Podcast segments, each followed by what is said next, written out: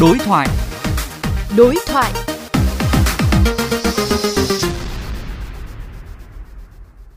Đã một tuần trôi qua, câu chuyện về một nữ sinh lớp 10 tại An Giang được cho là tự tử để chứng minh mình không mắc lỗi trước sự phán xét của cô giáo chủ nhiệm đã khiến dư luận xót xa.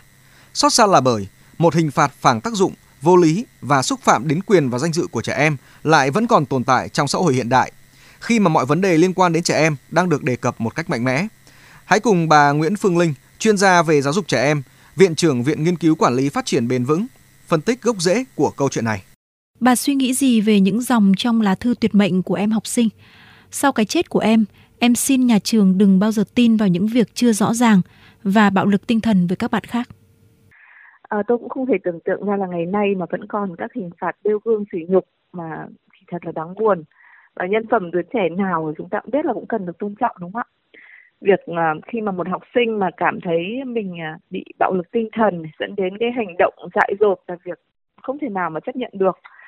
Dù may mắn mà không chết nhưng mà ảnh hưởng tinh thần của đứa trẻ thì thực sự là có thật và có thể cái ảnh hưởng ấy rất là lâu dài. Các hành động này thì tôi nghĩ là cần phải uh, bị cấm và chấm dứt ngay lập tức. Và tôi nghĩ là khó có thể bào chữa bao biện được trách nhiệm của nhà trường và những cái người làm giáo dục ở trong cái vụ việc này. Theo bà tại sao vẫn còn tồn tại những hình phạt không thể chấp nhận được như vậy ạ?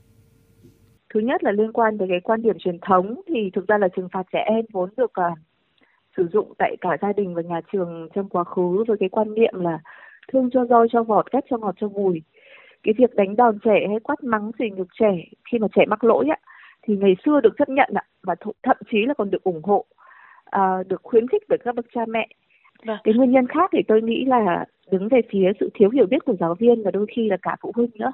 Giáo viên và phụ huynh có niềm tin là trừng phạt và thể chất tinh thần thì là cần thiết và nó có hiệu quả trong quản lý kỷ luật học đường. Vậy giáo dục kỷ luật tích cực là gì thưa bà? Ở mỗi độ tuổi thì luôn có cái phương pháp giáo dục tích cực với trẻ khác nhau. Chúng ta không nên chỉ uh, trực chờ đến khi trẻ mắc lỗi để đưa ra hình phạt, mình thấy đúng không ạ? Thực ra thì tôi tin rằng là cái lời khen hay khuyến khích động viên thì có tác dụng hơn so với việc trừng phạt rất là nhiều ạ. Đấy là cái điều mà học sinh có thể uh, tìm hiểu, phân tích được những cái lỗi lầm của mình phân biệt đúng sai và làm thế nào để con có thể có cái cơ hội để con có thể rút kinh nghiệm và thực hiện được tốt hơn.